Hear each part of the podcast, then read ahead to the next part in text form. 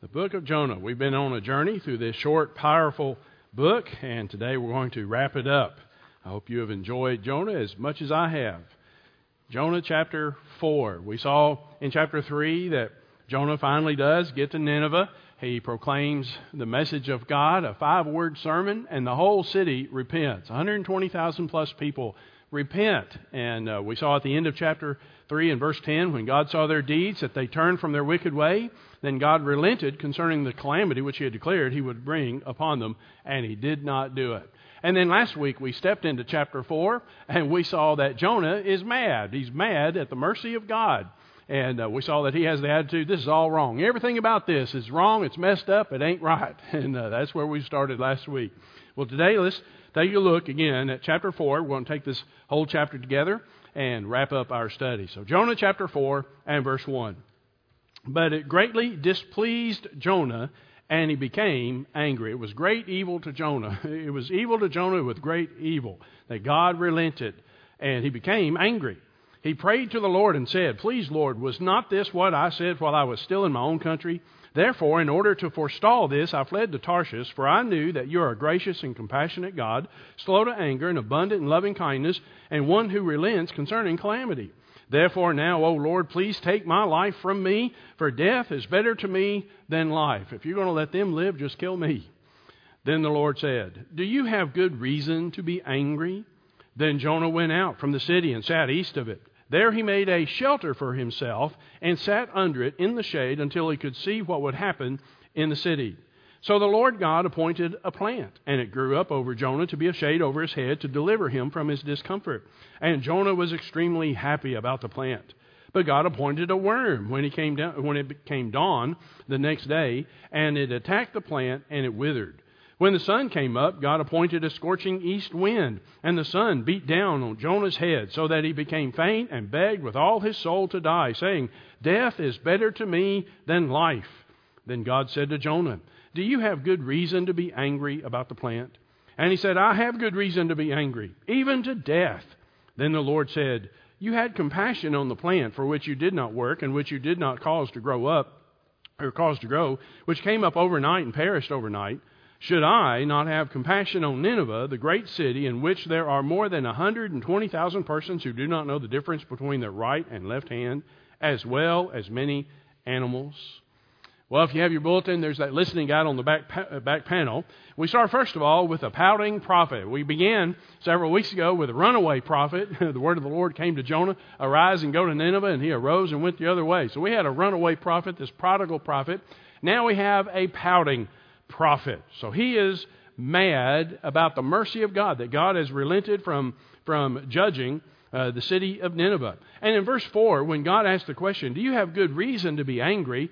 Jonah doesn't even answer the question. He just he just storms off. He goes off east of the town and he builds himself a shelter. The word for shelter here is is the tabernacle, Feast of Tabernacles, Feast of Booths. It's just this little shelter made out of branches and leaves. So he goes and makes himself a little shelter, sits under in the shade so he can see what would happen in the city. If you'll remember, we said that God is a God of second chances. God gave Nineveh a second chance. God gave Jonah a second chance. Well, this is Jonah giving God a second chance. so he goes outside of town, builds this little tabernacle, this little this this hut, if you will, and so he's just going to wait and give God a second chance. Maybe God will relent concerning his relenting about the calamity that he was going to bring upon the city of Nineveh. Maybe their repentance won't last. We'll give it 40 days. Remember, that was the sermon 40 days, and Nineveh will be overthrown. Well, I'll give it 40 days. And who knows, maybe I'll get to see some Sodom and Gomorrah kind of action before it's over. So he's giving God a second chance to come through on what he thinks God ought to do. Here's the irony inside the city, we saw the king of Nineveh wearing sackcloth and sitting on the ashes, hoping and praying that his city would not be destroyed. And here's the prophet of God outside the city, hoping and praying that the city would be destroyed. Well, we have this pouting prophet just out here mad, mad at God, mad at the whole situation. Then I also want you to see in our text, we have a sovereign God. We have a sovereign God. We saw a couple of weeks ago the repentance of the Ninevites here in chapter 3. A repentance done right. Remember, Jonah is preaching 40 days and Nineveh will be overthrown. It doesn't take 40 days. It's a three days walk. It doesn't take one day's walk. I mean, one day, day one, the whole city repents. From the king, from the greatest of them to the least of them, the whole city repents. Now, I want to show you a little something that's not in the text. Have you ever wondered, man, how did that happen so quickly? How, how is it that a whole pagan city was so ready to repent on day one? Well, we might have a little light to shed on that subject. Again, it's not in the text, but here's what we know. The Assyrians are pagans. They don't have the Word of God. They don't know the God of Israel. They are pagans. They are superstitious. And archaeologists have unearthed some Assyrian omen texts. And you know, an omen is a bad sign. It's a sign that something bad is going to happen. That's an omen. And these Assyrian omen texts said this when there's a solar eclipse, that's an omen. And a solar eclipse can be a sign that something bad is about to happen. For example, when a solar eclipse occurred, it was an omen. One, that the king will be deposed and killed, and a worthless fellow will, will assume the throne. So a solar eclipse could mean that our king's going to be deposed and killed, and we're going to sorry king in his place. Or it could be a solar eclipse could be an omen that the king will die, and rain from heaven will flood the land, and there will be a famine due to the flooding. Or a solar eclipse could be an omen that a deity will strike the king and consume the land with fire. Oh, that's bad too. Or a solar eclipse could be an omen that the city walls will be destroyed. And that means we're vulnerable to enemy attacks. All those are bad things. So, solar eclipse is an omen of something bad to come. There are indications that when some of these Assyrian kings, when there was an omen in play, they would just kind of quietly resign the kingship, let somebody else sit on the throne for a minute. when the danger is past, then they'd come back and, and resume their reign. But why don't you sit here for a little while? Now, the text, our biblical text, does not name the king in play in chapter 3. Who is the king of Nineveh here in Jonah chapter 3? Well, the text doesn't tell us. It could be Ashurdan the third. Now, we already saw at the beginning of our study, Jonah is a real man who lived in a real place in real time. He is a historic figure. So he's a real man who lived in a real place. He preached and lived and ministered under the reign of Jeroboam II, the king of Israel. Jeroboam II's reign was coincidental. It coincided with Ashurdan III of Assyria. If this king of Nineveh is Ashurdan III, here are some things we know about his reign. For example, there was a solar eclipse. In the 10th year of his reign, there was a solar eclipse. We know this astronomically, June the 15th, 763. Remember all those bad things that happen when there's a solar eclipse? Or, Ashurdan III was also a weak emperor. His empire was losing ground on the borders, and some of that expanded territory was being regained by their enemies. So he's a weak emperor, and he's losing ground on the borders.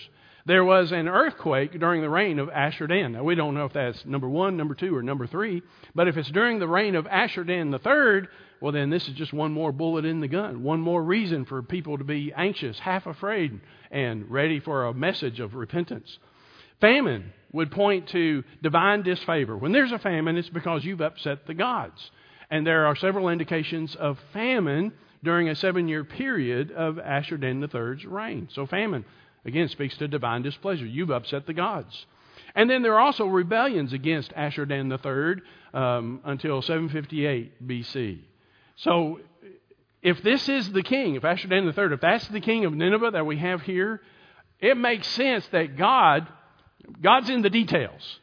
And it makes sense that God could use these circumstances and these superstitions all to prepare the heart of this king and his people for a message of hope. I mean, look at all that. We got eclipses, we got famines, we've got fires, we've got internal riots. We, I mean, all the solar eclipse, all this. God is in the details.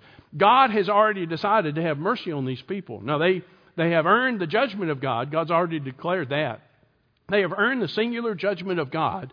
But God is so merciful and gracious, He has sent a prophet to them. And the message is a message of repentance and hope. If you repent, you won't die.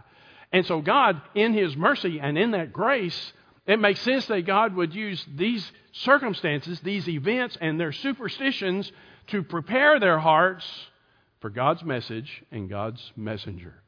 And then lo and behold, one day this stranger comes into town. He ain't from around here. He talks funny. Here comes this stranger. Man, he smells like fish to high heaven. He stinks, but he smells like fish. Maybe his skin is bleached from the gastric juices of the fish. Maybe he's got some seaweed stuck in his hair. Who knows? But this guy comes walking into town and says, 40 days and Nineveh will be overthrown. And on the first day, the whole city repents from the, from the greatest to the least of them. Isn't that interesting?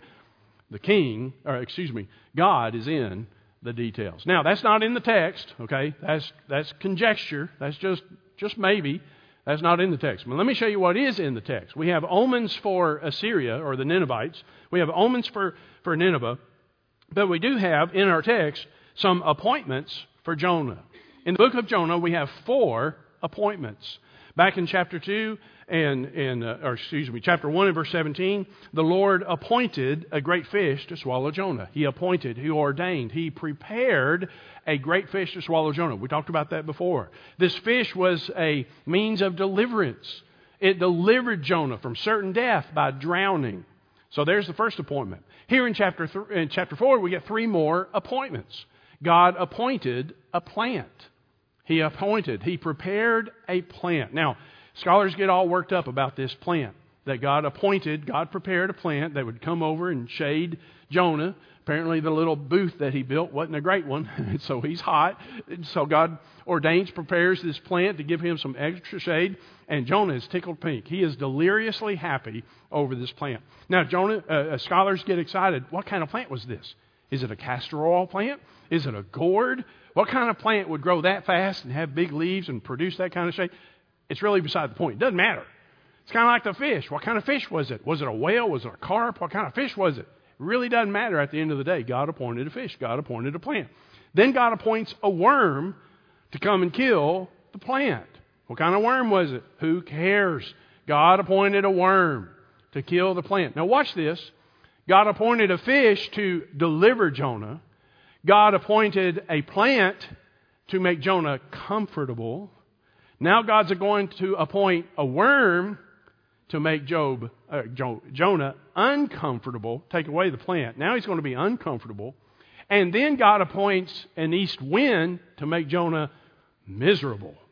This is a hot east wind. And some of our soldiers, you've been over there around Nineveh, around Mosul, and around there, and that hot east wind, it's not a refreshing, cool breeze. It's just a hot, dirty, sandy, gritty wind. It just makes misery more miserable. And so God is engineering these circumstances to get Job's attention. These are object lessons. So, this plant, the worm, the wind, God is using all these circumstances, these conditions, to affect Jonah in certain ways. God is in the details. Now, let's stop there for just a moment. Let's leave Jonah to the side. Let me say this to you God is in the details of your life. We've said a number of times before Things happen in our lives for a variety of reasons, out of, out of a variety of causes. We can just talk about bad things, bad things, hurtful things, harmful things that happen in our lives.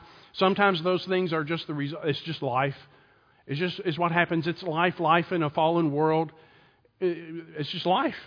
Nobody's fault. It's just life. It just happens. Some of the things that happen to us are as a result of our own choices.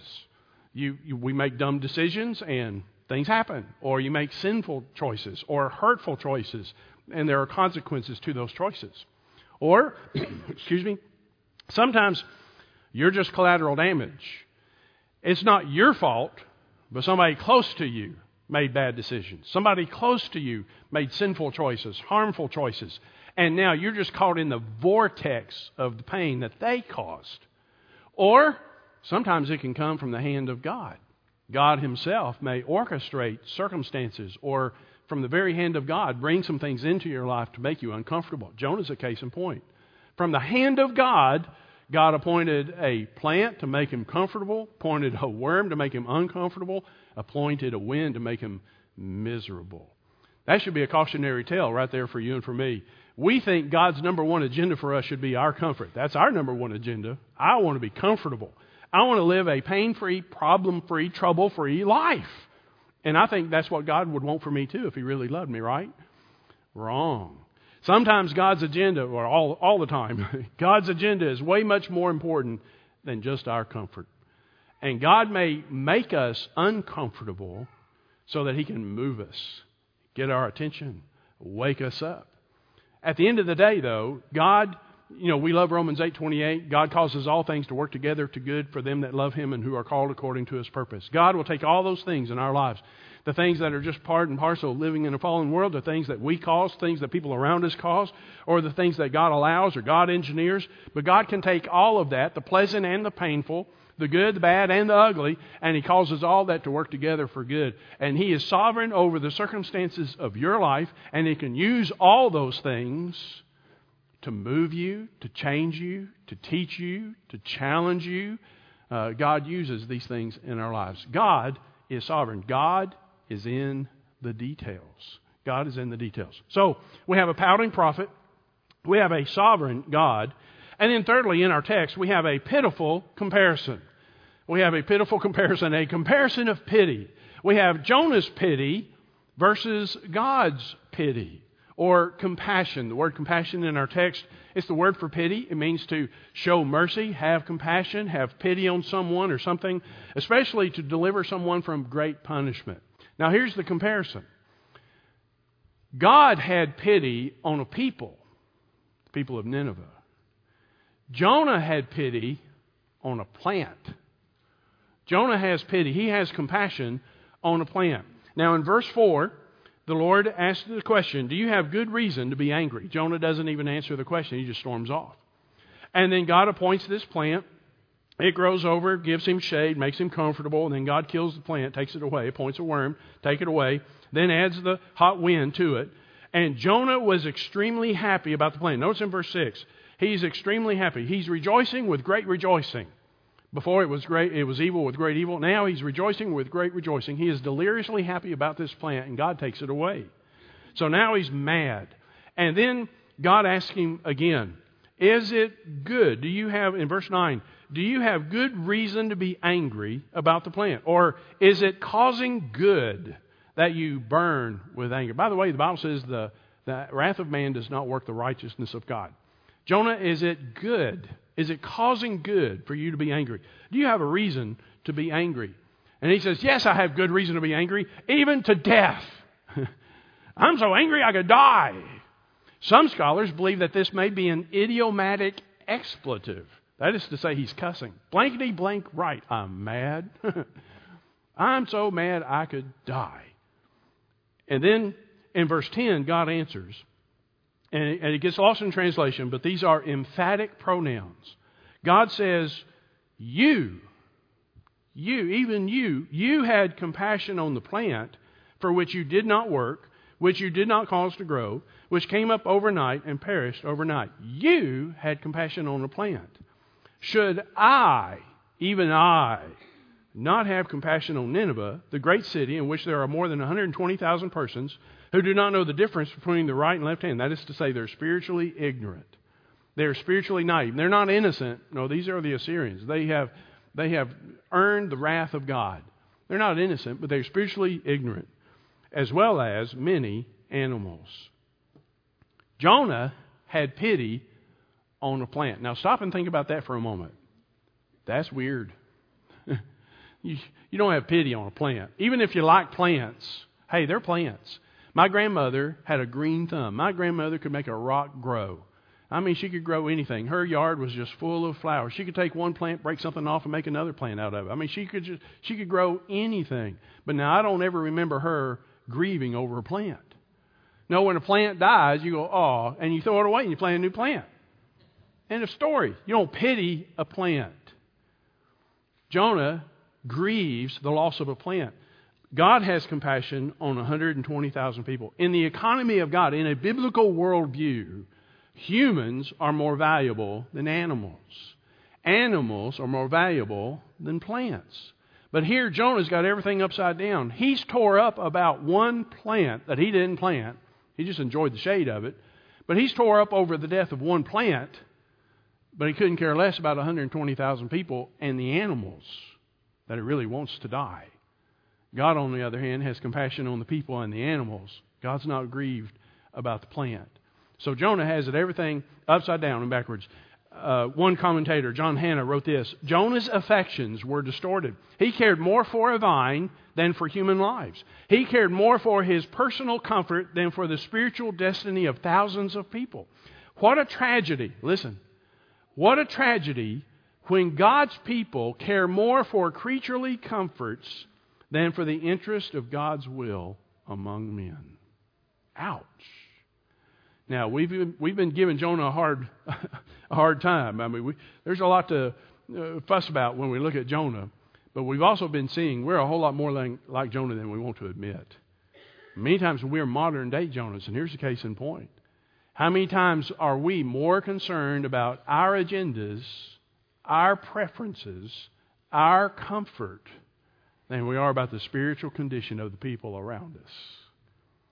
Or as this writer would say, what a tragedy. What a tragedy. Well, so we have a pitiful comparison. I also want you to see in our text, we have a missed blessing. Not a mixed blessing, a missed blessing, a forfeited blessing. Now, Jonah did obey the Lord. He finally got there. Jonah chapter 3, Jonah got there. He got to Nineveh. He did what he was told to do way back in chapter 1. So he did obey, but we have to admit he obeyed reluctantly. In fact, we even asked the question, I think that was the second sermon in the series, what's it going to take? Holy cow, Jonah, what's it going to take to get you to do what you're supposed to do? What's it going to take? Well, for Jonah, the answer was a near death experience. Almost death by drowning. And then God had to put him in underwater timeout for three days and three nights. And finally, he comes around. God gives him a second chance. The word of the Lord comes to Jonah a second time. And in Jonah chapter 3, he gets it done. He goes to Nineveh, preaches a five word sermon, and the whole city repents. So he does, he does obey, but he does it reluctantly. He does it under duress. He didn't want to. He just, he, God had to get him there. And then also notice that Jonah obeyed resentfully. Now he obeyed. He got it done. He did the, he did the thing, but he resents it. He's mad. He's been mad this whole chapter. All about it. He's mad about the mercy of God. He's mad about even being in Nineveh. He's mad that God relented. He's, he, he's just, he's mad. He's a pouting prophet. He's sulking. He's mad. He even says, Death to me is better than life. I'm so angry I could die. He obeyed, but he obeyed resentfully. No joy, definitely no joy, no blessing. He resents it. Can I say that over the years, I have known a number of Christians who, who did what they're supposed to do, but they did it reluctantly and they did it resentfully. They, they did, I mean, they obeyed. They did whatever they were supposed to be. I mean, they, they tithed or they came to church or they served or they ministered. They would do this and that, but it's kind of under duress. They were guilted into it or they were bribed into it or cajoled into it or, hey, if you don't do it, nobody else is going to do it. Well, I guess I'll do it then reluctant obedience or even sometimes resentful obedience. I've, I've talked to some Christians who there's kind of a, there's a low key resentment that they're doing what they're doing and that other people aren't doing it. Maybe they're giving. I give, but you know, I kind of resent giving. And if everybody gave, it wouldn't depend so much on me and all. You know, it's just almost a resentment. Not a cheerful giver by any means, but just kind of a resentment. Or, hey, I'm here on Sunday nights, and then you look around, why isn't everybody else here? If I and the attitude is, you know, if I have to be here, everybody else should have to be here too. So it's not something that they give to the Lord. It's not something that they receive from the Lord. It's something they resent doing, or to serve in this way, or minister in this way. Kind of a low key resentment. I'm doing it, but I'm not happy about it. Here's what Jesus said it's more blessed to give than to receive. Now, let me ask you do you believe that? Do you, do you believe that? Now, Jesus said it, and it's in the Word of God. Do you believe it's more blessed to give than to receive? There is a blessing in serving the Lord. The Lord loves a cheerful giver. And we could apply that to ministry. The Lord loves a cheerful ministry.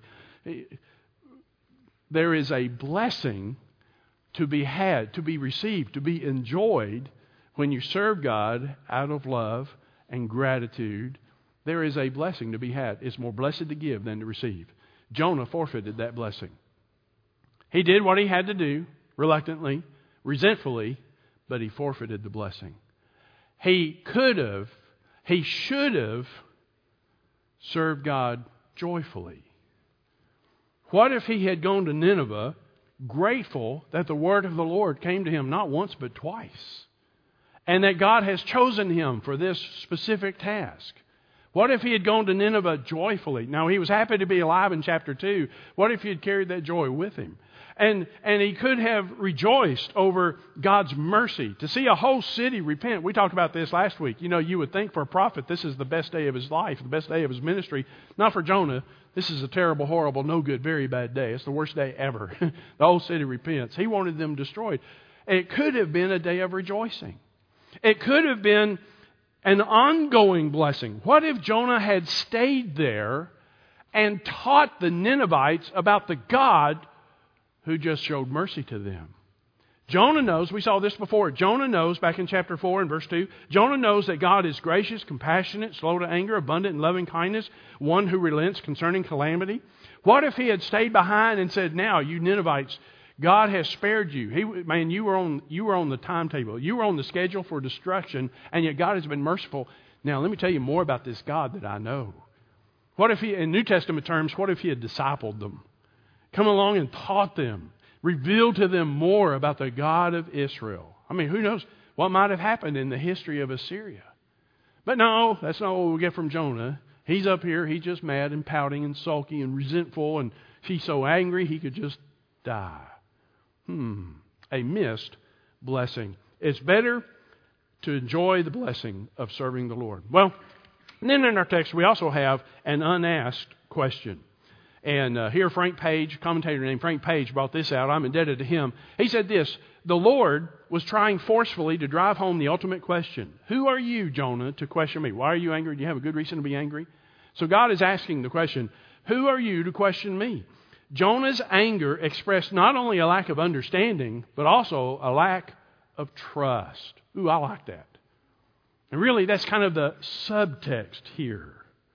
And that's really a fundamental question that you have to answer. Eh, that's a conviction you have to settle in your own heart. And boy, this gives me an idea for a whole series of my sermons. Here's, here's something you need to nail down and nail it down good. Can God be trusted? And if you can't say yes to that question, you're going to have a hard time just getting off the bubble. Can God be trusted? And that's really the question here for Jonah. Can God be trusted? Can God be trusted to do right? Now, for Jonah, that means destroying the Ninevites. That's Jonah's perspective.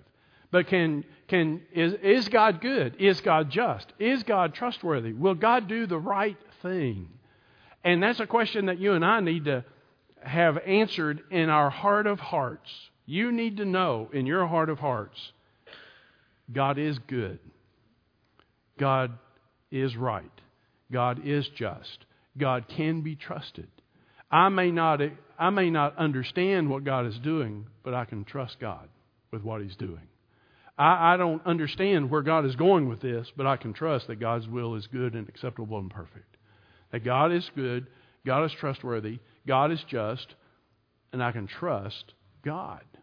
That's kind of the unasked question. And then lastly, we have an unfinished story. The book of Jonah, you know, we're familiar with Jonah and the whale. We've been hearing that since we were kids. If you grew up in church, we knew that part of the story. But I hope you've seen as, as you go low and slow through the book of Jonah, man, there's a lot here.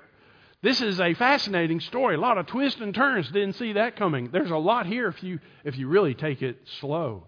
But we come to the end of this fascinating story, and then there's really not an ending to it. It just kind of leaves you hanging. God asks a question that doesn't even end with a period, it ends with a question. And God asks Jonah, Should I not have compassion on Nineveh? As, long, as well as many animals. Shouldn't I have compassion on this city? And that's the end of the story. And we're kind of left wondering what happened? Did Jonah come around? Did Jonah see the light? Did God have to knock him in the head again? I mean, what happened with Jonah? We don't know. And we end with a question, an unanswered question.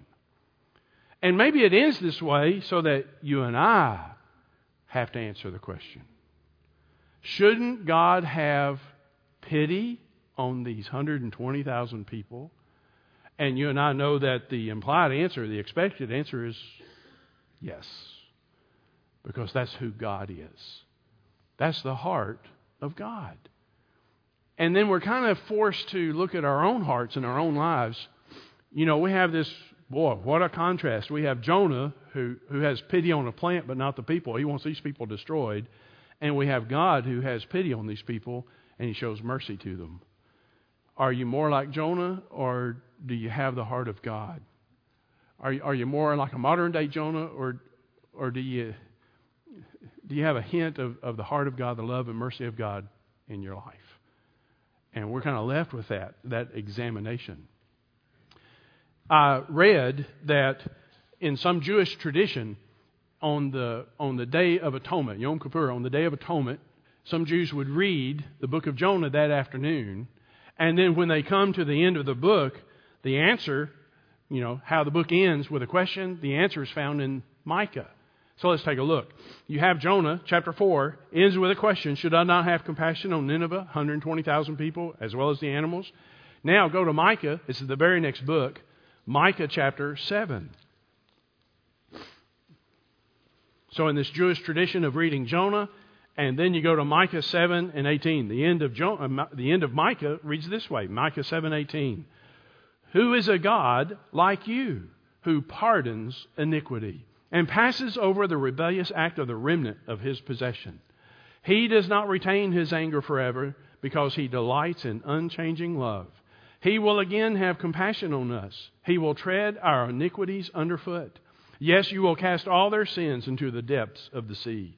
You will give truth to Jacob and unchanging love to Abraham, which you swore to our forefathers from the days of old. So there's the answer to the question Should I not have compassion on Nineveh? Yes, because that's who God is. That's the nature and character of God. The people of Nineveh needed God's mercy, God's compassion, God's forgiveness. Jonah needed God's mercy and God's compassion and God's forgiveness. You and I need God's mercy and God's compassion and God's forgiveness. When we come to the New Testament, we understand that all have sinned and fall short of the glory of God, that all we like sheep have gone astray. Each has turned to his own way. There's none righteous, no, not one. There's none that doeth good.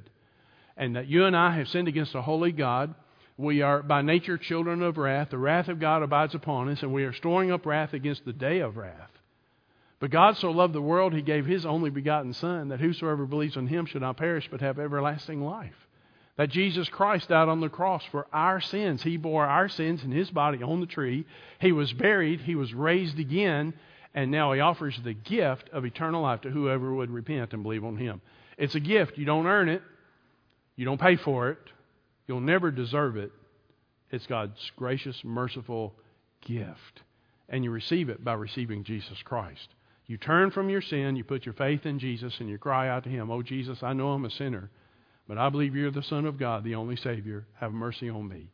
Come into my heart, forgive my sin, save my soul, take my life, be my Lord, save me. That's how you're saved. Have you done that? Has there been that time in your life when you said yes to Jesus Christ? If not, if you're not sure, I invite you to come to Him this morning. In a moment, we'll stand up and sing our hymn of decision. I'll be right here. I invite you to come to me and say, Preacher, I need Jesus. I want to be saved. And if you'll say yes to Jesus Christ, this is what he'll do. Micah 7. He'll tread your iniquities underfoot. He'll cast your sins into the depths of the sea. He will forgive and pardon because that's who he is. Say yes to Jesus Christ. If you're looking for a church home and God has brought you here, we'd love to have you. You come forward and say, I want to join the church. We'll take it from there. Or if you want to follow him in baptism like Charlotte did, you come forward and say, I think I want to get baptized. Or if you want to pray with somebody, we'd love to pray with you. Whatever God may be saying to your heart and your life this morning, say yes to Him. Let's pray together. Father in heaven, God, we thank you for your love for us. We thank you for Jesus Christ, your Son, our Savior. God, we thank you for the book of Jonah. And uh, Lord, it's, it's kind of embarrassing how much of ourselves we see in Jonah from time to time. In a lot of ways, we are modern day Jonahs. Lord, help us with that. Lord, we thank you that that you are a God who would have compassion on the city of Nineveh, that you would have compassion on us, that you would send your Son to save sinners. God, just take charge of this time of decision. Let your will be done on earth as it is in heaven. We pray it in Jesus' name. Amen.